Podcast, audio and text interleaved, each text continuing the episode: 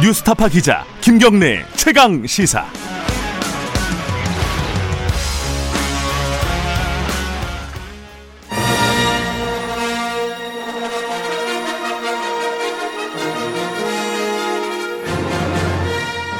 정책 브레인들이 최강 시사에 떴다. 여의도 정책맨.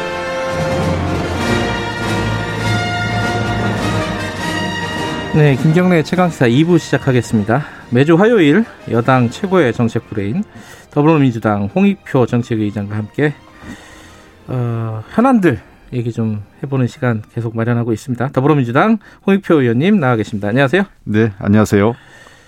어, 본격적으로 정책 얘기 들어가기 전에 이 김종철 정의당 대표 어, 성추행 사건이요. 이게 이제 어, 여러 가지 뭐 얘기들이 나오고 있긴 한데 조금 전에 저희들도 인터뷰를 했거든요. 근데 이제 그런 얘기들이 있어요. 어, 박원순 전 시장 사건 때 민주당이 대처했던 것과 비교해서 좀 다르지 않느냐. 근데 민주당이 이렇게 뭐 논평을 통해 가지고 무관용 원칙을 적용해라 이렇게 얘기하는 것은 조금 부끄러운 일 아닌가? 뭐 이런 음. 의견들도 좀 있는 것 같습니다. 어떻게 생각하세요? 뭐 뭘 해도 저 민주당을 공격하기 위해서 그럴 것 같아서 왜냐하면 또 입장을 안 내면 또 입장 안 냈다고 또 뭐라 할 것 같은데 네. 어쨌든 뭐 특정 정당에 대한 공격을 넘어서 어, 이런 일이 정치권에서 네. 또는 그 고위공직자들이 그 반복적으로 지금 음, 주기적으로 일어나고 있지 않습니까? 네. 어, 조금 더 경각심을 갖는 계기가 됐으면 그 음. 정치권 전체가 어, 조금 더 그 이 젠더 의식 그다음에 성가, 성인지 감수성 등 어, 등등 여러 가지 문제에 대해서 한번 그 전체적으로 각성하는 계기가 다시 한번 됐으면 좋겠습니다. 네. 네. 국회 차원에서 뭔가 좀 논의가 좀 진지하게 진행이 됐으면 좋겠다 이런 생각도 들더라고요. 이 정당과 상관없이 이제 계속 여러 군데서 계속 발생하는 일이잖아요. 네, 그죠? 그렇습니다. 뭐 최근에 뭐 아직 뭐 사실관계가 밝히지 않았지만 뭐 야당에 또뭐 예. 연두 문제가 있어가지고 논란이 됐었는데 예. 이런 문제들에 대해서는 그 유럽이나 이런 그 상대적으로 우리보다 성인 지 감수성이 높은 나라의 네. 특징을 보면 어, 어렸을 때부터 이 그 성교육, 이 관련된 젠더 의식이나 음. 성, 성인지 교육이 체계적으로 유치원 단계에서부터 음. 이루어지고 있고 또 가정 내 문화가 굉장히 중요한 것 같아요. 그러니까 음. 결국은 뭐 없던 이 성인지 교육이 갑자기 성인이 된다고 갑자기 생기는 게 아니지 않습니까? 그렇죠. 그래서 음. 어, 가정 교육, 가정 내의 부, 부집 분위기, 그 다음에 어렸을 때부터 이그 교육 자체가 굉장히 중요하다 이렇게 보입니다. 음. 알겠습니다. 어, 오늘 하, 하려고 했던 얘기로 넘어가죠. 손실보상제 그러니까 뭐 자영업자들, 소상공인들, 코로나로 피해 입은 분들에게 일정 정도 손실을 보상해 주자 이 차원이잖아요. 이게 이제 대통령이 어 검토를 해달라 법제화를 검토해라 이런 얘기도 있었고요. 이게 이제 당내에서는 지금 가닥을 잡고 논의를 하고 있는 거죠 지금 어디까지 왔습니까? 음 지금 현재 당정청 간에 그 여러 가지 가, 그 접근 방법을 놓고 논의 중에 있는데요 아직 음. 최종적으로 확정은 되지 않았습니다. 그래서 음. 뭐 특별법으로 가야 될지 네. 아니면 기존 법의 개정안을 그 하는 방식으로 갈지 으흠. 뭐 기존 개정안에 같은 경우에도 법적 근거만 두고 어, 구체적인 내용은 어, 시행령으로 어, 규정하는 것이 좋지 않는 않냐는 등등 여러 가지 방안들이 논의되고 있는데요. 네.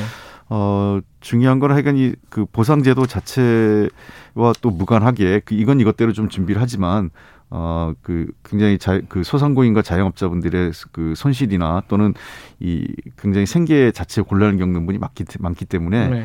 어, 지원 방식, 현실적인 지원 방식에 대해서도 저희들이 그 함께 그 투트랙으로 고민하고 있습니다. 음, 뭐 구체적으로 여쭤볼 거고요. 이제 뭐 시기라든가 범위라든가 예. 뭐 이런 부분들 여쭤봐야 되는데 그 전에 대통령은 법제화를 어, 사실 얘기를 꺼냈는데 어, 그 전에 기재부 김영범 차관 같은 경우에는 이 자영업 손실 보상을 법제화한 나라는 찾아보기 어렵다.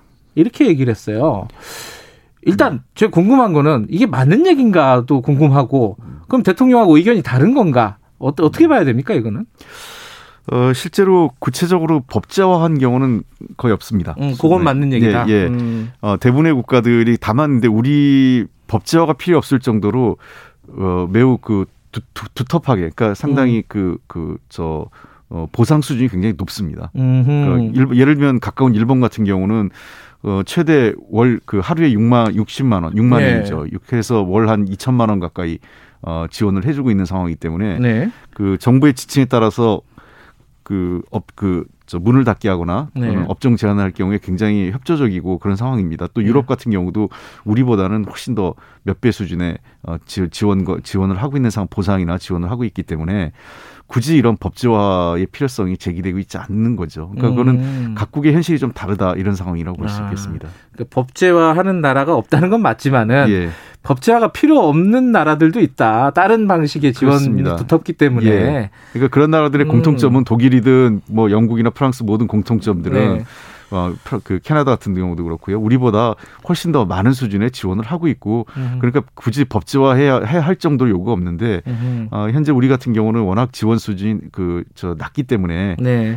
어, 그 부분은 그 그에 대한 현장에서 불만들이 특히 업종 제한이나 영업 금지 업종을 방역 그 당국의 지침에 따라서 했을 경우 어, 추가적인 어떤 지, 그 지원이 없는 상태예요. 음. 그러니까 그 부분에 대한 어, 뭔가 근거가 있어야 될까. 근데 우리나라 공무원들이나 어, 정부에 일을 할 때에는 법적 근거 없으면 또못 하지 않습니까? 음. 그러니까 그런 어려움을 호소하는 거죠. 우린 지원을 해주려고 하더라도 음. 근거 없이 지원하면 나중에 또 이게 뭐, 어, 감사원 감사라든지 또 다른 문제가 될 수 있다. 이런 우려를 공무원들 사회는 하고 있는 거죠. 음. 근데 이제 법제화라는 게 여러 가지 또 층위가 음. 있을 거 아니에요. 네. 그러니까 지금 민주당에서 논의하고 있는 거는 큰 틀에서 법적 근거를 마련하고 시행령에서 구체적으로 만들자. 뭐 이건가요, 정확하게는? 아직 확정된 건 아닌데. 아, 그래요? 뭐 그게 가장 이제 페스, 그러니까 저희들의 입장에서는 원칙은 이겁니다. 첫 번째는 음.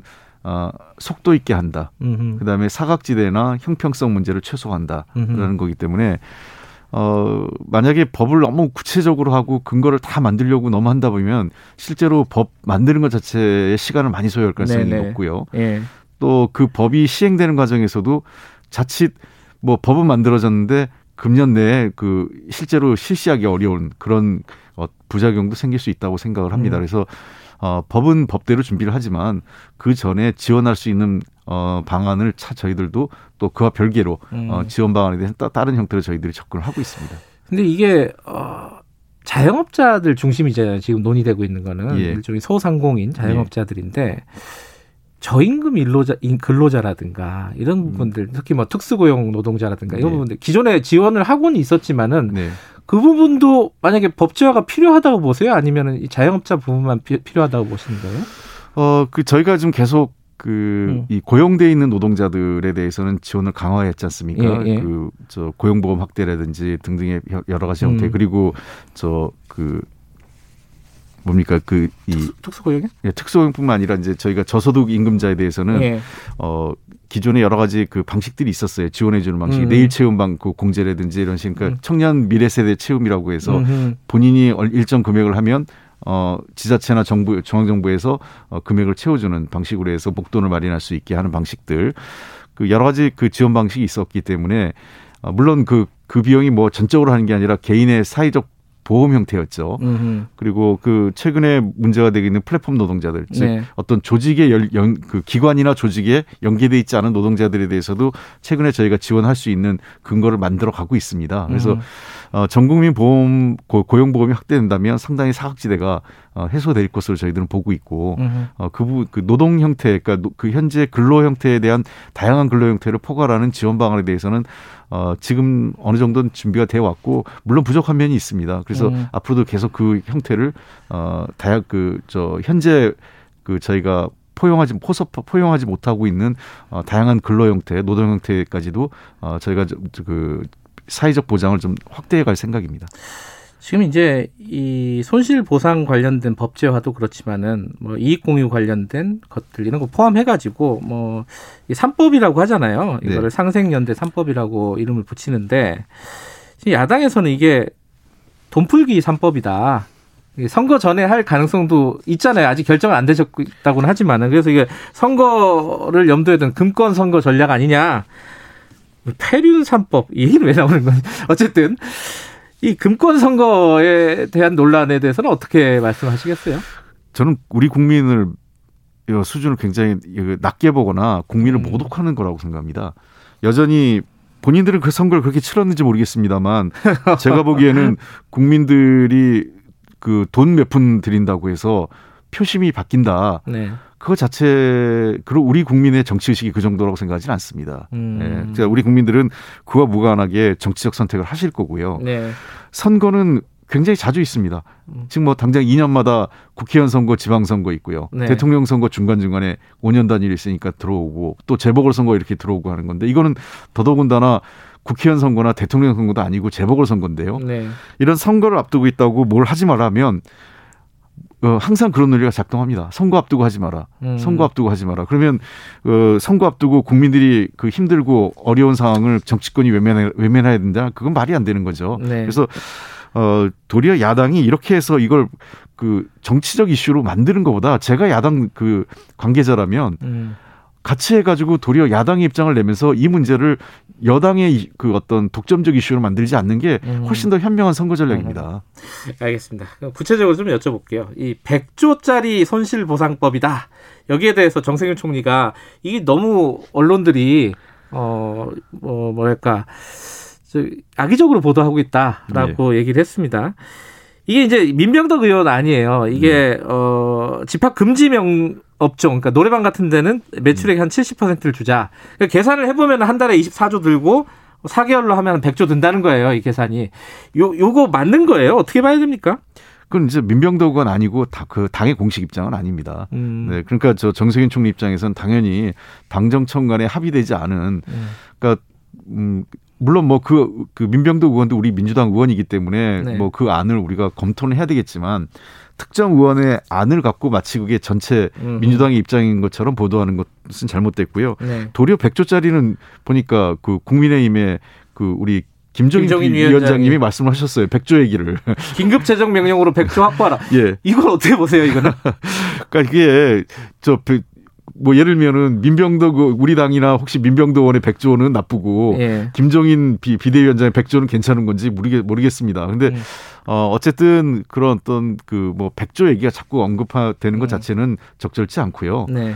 어 물론 뭐못 쓸 이유도 없습니다. 만약에 네. 정 정말 급하고 시급하다면 정부가 빚을 내서라도 어 그 감당할 수 있는 그 어떤 그 국가적 위기를 감당을 해야 되겠지만 당장 그럴 만한 상황도 아니고 또 그럴 정도의 어 우리가 그 재정적 상황도 검토를 해봐야 되겠죠. 음. 그래서 어 정부가 어떤 정책을 할 때는 첫째는 국민의 피해나 어 현재 그 상황이 어떤지에 대한 그 객관적이고 어그 냉철한 상황 판단이 전제돼야 되고요. 예. 두 번째는 그에 따른 정부의 재정적 부담이 어느 정도까지 감내할 수 있느냐. 음. 그다음에 지속 가능하게 이걸 할 수 있으면 어떻게 해야 되느냐 이런 것들에 대한 여러 가지를 고려해서 결정하는 거기 때문에 지금 자꾸 어, 특정 의원의 법안을 갖고 뭐 100조짜리다 운운하는 것은 제가 보기에는 도리어 이것을 희화하고 어, 이 부정적 여론을 만들기 위한 의도적인 흠집 내기 아닐까 싶습니다. 음. 지금 이제 구, 가장 궁금한 거 자영업자분들이 그, 그게 궁금할 겁니다. 이 어, 정액제냐 정률제냐 그러니까 일괄적으로 뭐 예를 들어 50만씩 주는 거냐 아니면은 손실에 따른 비율로 주, 지급을 하는 거냐 뭐 지금 결정된 건 아니지만 여러 가지 아이디어가 나오고 있을 것 같아요. 예, 예. 어떤 게 합리적이라고 보세요, 의원님은? 어, 그게 이제 속 아까도 말씀드렸던 속도하고 형평성 문제를 고려할 때 연결된 네. 겁니다. 만약에 이제 정률제로 갈 때는 속도가 당연히 떨어질 것 같고요. 음흠. 그다음에 정액제로 갈 때는 형평성의 문제가 생길 수 있겠죠. 그렇죠. 예. 그래서 그거에 대한 적절한 그 균형점을 찾은 것이 저희들이 이제 재정당국과 논의를 해야 될 겁니다. 그러니까 음. 어, 우리가 그 가용한 어떤 재정 규모가 있을 거고요. 음흠. 그 규모 내 규모 내에서 얼만큼 우리가 그 저 그 형평성에 맞게 음흠. 그리고 속도감 있게 할 수 있느냐 이, 이 문제를 놓고 현실적인 방안을 저희가 찾을 수밖에 없다고 생각을 합니다. 그 규모가 예. 어느 정도로 지금 가능하다고 보십니까? 백조는 지금 힘들다는 거 아니에요? 지금 말씀하신 대로 그거는 쉽지 않은 일이고. 그러니까 제가 말씀드린 건 예. 아까도 그래서 백조라는 걸 자꾸 이제 상징적으로 내세우니까 예. 우리가 첫째는 피해 규모를 정, 그 좀 정확하게 어느 정도를 음. 필요한지 그리고 우리 재정이 감, 감, 감, 그 어떤 감당할 수 있는 수준이 어느 정도인지를 따져보고 어, 막말로 얘기해서 그때 백조가 될 수도 있겠지만 음. 지금 저런 식으로 그냥 아무런 근, 그 어떤 근거 없이 그냥 백조짜리다 이렇게 그 네이밍을 붙이는 거는 부적절하다는 음. 거고요. 그러니까 저희들이 어, 그 감당할 수준이 어느 상식적으로 봤을 때 뭐 제가 개인적인 생각이지만 네. 뭐 백조는 좀 무리가 아닐까 이런 생각은 음. 듭니다. 그렇게까지는 또 그 자영업 지원만 있는 게 아니라 네. 우리 그 양극화나 불평등 문제가 그 굉장히 곳곳에 그 확대돼 있거든요. 네. 그래서 어, 사회 전반에 활용 그 필요한 그 자금들이나 이런 재정적 지원이 필요합니다. 그래서 음. 그런 것들 여러 가지 고려, 고려할 때 어, 그 특정 부분에만 어, 모든 재정적 수단, 그, 사, 그 수단을 음. 그, 그 총동원하는 것도 한계가 있거든요. 피해 규모를 산정하는 게 굉장히 어려운 일이잖아요. 네. 어떤 방식으로 지금 생각 아이디어들을 좀 내고 있습니까? 그 보통은 이제 세금 갖고 많이 하잖아요. 세금을 네. 얼마나 냈느냐, 뭐 부가세, 부가세 신고 이런 거. 근데 이게 시기적으로도 좀 쉽지는 않을 것 같고 어떤 네. 방법이 네. 있을까요? 그 여러 가지 방안을 좀 고민해봐야 되겠습니다만 음. 어뭐 직전 연도의 매출 규모도 음. 있을 거요. 여러 가지 지금 뭐 그 나오고 있는데 그게 이제 그건 정률 지원이란 그 가정하에 가정하에 그렇게 이루어지는 음. 거니까 뭐 우리가 지금 이미 소상공인에 대한 지원이 몇 차례 있었지 않습니까? 최근에도 네. 지금 3차 지원금이 지금 이루어지고 있기 음. 때문에 만약 그 기준에서 조금 더 어 그 이 지원 규모 그 수준을 좀 더 상향해서 음. 어, 할 수만 있다면 할 수 있는 것도 저희들이 고려해 보고 있는 거는 정액제를 말씀하시는 그렇습니다. 거고요. 예. 음흠. 지난주에 저희들 인터뷰하면서 그 은행 이자에 대한 얘기 하셨어요. 네. 이것도 사실 자영업자들하고 다 맞물려 있는 얘기기도 한데 네. 은행 이자를 뭐 제한하거나 멈출 필요도 있다. 예. 요 얘기 듣고 어 은행권에서 굉장한 반발을 했습니다. 이게 추진하시는 거예요, 이거는? 이미 하고 있지 않습니까? 어. 어떤 부분이요? 그 작년 4월부터 이미 시행되고 있는 거였고요. 음. 이게 3월 말로 지금 중단될 예정이었어요. 그러니까 음. 한료 시한이 6개월 단위로 연장되고 있는데 그, 어, 구체적으로 어떤 거였죠? 그 대출금 그 소상공인 자영업자들 대상으로 해서 코로나 상황에서 어려움을 겪고 있는 소상공인이나 자영업자들에 네. 대해서 대출금과 이자를 어, 상환을 유예하는 겁니다. 아, 유예하는 거. 예, 예. 아, 예, 예. 그러니까 제가 얘기한 거 똑같이 이자 멈추, 멈, 아. 이자를 잠시 멈추는 거죠. 그 그게 4월부터 해서 작년 음. 9월로 멈, 1차 했고요. 9월부터 또 6개월 연장해서 금년 3월 말인데 예. 그거를 좀 더 연장하고 필요하면 조금 확대하는 방안도 고려해보자 이런 얘기를 한 음. 거고 어, 은성수 금융위원장이 바로 그 연장 발표를 했습니다. 음. 아니 제 얘기는 이자를 좀 줄이거나 뭐 이런 방법은 또 고려하고 있지 않느냐 이런 말씀 여쭤보고. 어, 그 방법도 고려는 해보는데 그 예. 경우에 예를 들면 전적으로 뭐 은행권이 감당할 수 있는지 음. 또는 은행이 은행권이 감당이 어려우면 일부 공적 자금을 활용해서 네. 그, 그 이자 우리가 흔히 지금까지도 하는 방식이 정책 금융이라고 해서 예. 정책 금융에서 굉장히 금리를 낮춰서 하고 있지 않습니까? 예. 예를 들면 뭐 그 저소득층에 대한 지원이라든지 어떤 금융 지원이라든지 미소금융 등등 여러 가지 우리가 할 때마다 어 정책 금융을 통해서 이자율을 낮췄잖아요. 네. 그런 방식으로 하겠다는 그 얘기를 한 건데 그거를 뭐 새삼스러운 것도 아닌데 갑자기 그렇게 활짝 놀라가지고 저는 좀 이해가 안 되는 게그 네. 그 기사를 보면서 특히 경제 언론하고 일부 조중동 중심으로 나온 언론을 보면 다 은행의 입장이에요. 음. 기업의 입장이고 네. 실제로 그런 금리나 이자 이자로 인해서 고통받고 있는 사람들의 입장을 그 균형 잡히게 써, 써주지 않아요. 네. 한국 경제는 은행과 기업만 있는 게 아니라 실제로 서민과 중, 그 중산층 그리고 중소자영업자와 소상공인도 있, 는 겁니다. 네. 그분들의 입장에서 나온 기사를 제가 볼 수가 없어요. 음흠. 어쨌든 간에 지금 2월 국회에서는 지금 말씀하신 손실 보상제는 입법화를 시킬 계획이에요? 그 최대한 빨리 협, 협의해서 방안을 음. 마련하고요. 음. 아까도 음. 말씀드렸지만 그 입법 자체가 지연됨으로 인해서 그 지원이 늦어지는 방식이 돼서 곤란하다 이런 이 생각을 갖고 있어요. 그래서 음. 어그 그 문제와 별개로 또 입법은 입법대로 그다음에 지원 방식에 대해서는 또그 저 우리가 또 다른 다른 음. 방식도 같이 고민하고 있습니다. 시기를 못 받기는 힘드신 모양이네요. 지금 말씀하시는 네, 거 보니까 네. 그렇죠. 예, 국회 입법 상황이라는 게 네. 저희들 뜻대로 되는 게 아니기 때문에. 네. 예. 또 하나 자영업자 얘기 나왔으니까 한 얘기인데 지금 야당 대표들이 자영업에서 지금 많이 힘들어하는 부분이 9시 영업 제한이에요. 음. 물론 이제 5인 5인 이상 모임 제한도 있고 요 부분 그러니까 특히 9시 영업 제한은 비과학적이다, 비상식적이다. 이러면서 어, 얘기 철폐를 하자 이런 얘기를 하고 있단 말이에요. 어떻게 보세요, 이 부분은? 그 9시 영업 제한을 놓고 어, 여러 가지 의견이 있을 수 있습니다. 예. 솔직히 저도 방역 당국과 만나서 어 시간을 좀 늘렸으면 좋겠다는 의견을 전달한 바도 있, 아, 있어요. 음. 어 예컨대 뭐한 10시나 뭐 정도로 예. 아니면 시간 총량제 등을 검토하면 좋겠다고 했는데 그럼에도 불구하고 저희가 얘기하는 것은 어 방역 당국과 어 전문가들의 의견에 따라서 우리는 음. 그 여러 가지 의견을 현장의 의견을 전달하고 제안을 네. 하지만 최종적인 결정은 방역 당국과 전문가들이 했으면 좋겠다라고 말했습니다. 음. 어 왜 그 방역 당국이라고 여러 가지 고민을 안 하겠어요. 근데 그렇죠. 전문가들이 네. 강하게 권고하고 있고 현실적으로 그 5인 미만과 네. 9시 영업 제한이 굉장히 효과를 거두고 있다고 평가를 하고 있어요. 음. 전 북반구 지금 지구 북쪽이죠. 네. 어, 나라 중에서 방역이 그 사회적 거리를 두기를 통해서 어, 봉쇄가 아니라 사회적 거리 등에서 지금 통제하고 있는 나라는 대한민국 거의 유일합니다. 음흠. 일본 가까운 일본만 해도 7, 7 8, 하루에 7, 8천 명이 나오고 있고 네. 미국이나 이런 데는 미국은 20만 명이 넘지 않습니까? 네, 영국도 한 5만 명 이상 나오고 있는데 만약에 사회적 거리두기를 완화했을 때 9시나 음. 5인 미만 철폐했을 때 어, 그 혹시라도 이 동일한 유사한 상황이 벌어지면 뭐라고 그러겠습니까? 방역이 실패라고 그러지 않겠어요? 그래서 음.